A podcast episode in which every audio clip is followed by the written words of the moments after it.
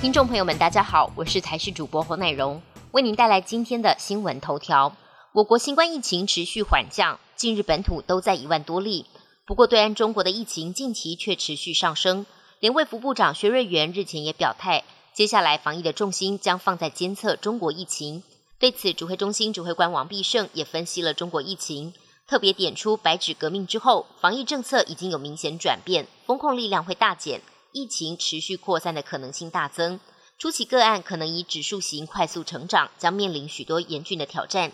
其中最令人担心的是，如果疫情现在开始蔓延，可能会在两个月后达到高峰，到时候正值春节返乡、春运等等挑战，是最不好的时间点。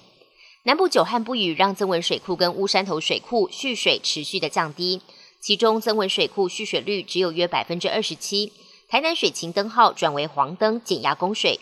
南水局寄出了四大策略，包含高雄清水北送支援、停工行政机关非必要用水等等，多管齐下，机动调整出水量，让民生及产业用水稳定供应到明年二月底。经济部也补充，中央气象局预测明年一月、二月降雨偏少，几率高，再次呼吁全国民众一起努力节约用水，降雨靠天，用水在人。再过两个月就是农历新年了，养殖乌鱼也进入取卵的产季。不过近来养殖面积减少，再加上天气不够冷，导致产量比以往减少一半。好在品质依旧良好，风味口感媲美野生乌鱼子。但由于供不应求，市场价格平均涨幅约两成，三四两的一斤上看两千五百元，价格来到史上新高。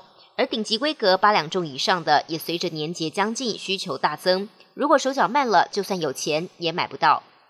外电消息部分，世足赛南韩对战葡萄牙，下半场葡萄牙球星 C 罗被换下场时，被南韩帅哥曹辉成催促要他赶快离开，这让 C 罗相当不悦，比出了嘘的手势。这个举动让南韩人气炸了。这场比赛，C 罗被韩媒封为是南韩晋级的头号功臣。南韩对于 C 罗的恩怨情仇也再次引发讨论。乌俄战争爆发至今已经超过九个月，乌克兰总统顾问一号受访时坦诚。乌国已经阵亡了一万多名士兵，和谈是否有望？美国总统拜登二号表示，俄国要先停战，他就愿意跟普京对话。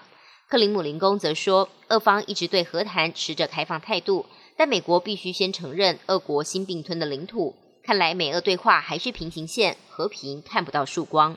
英国王储威廉王子跟妻子凯特正在美国访问，二号他们到波士顿出席为地球奋斗奖颁奖典礼。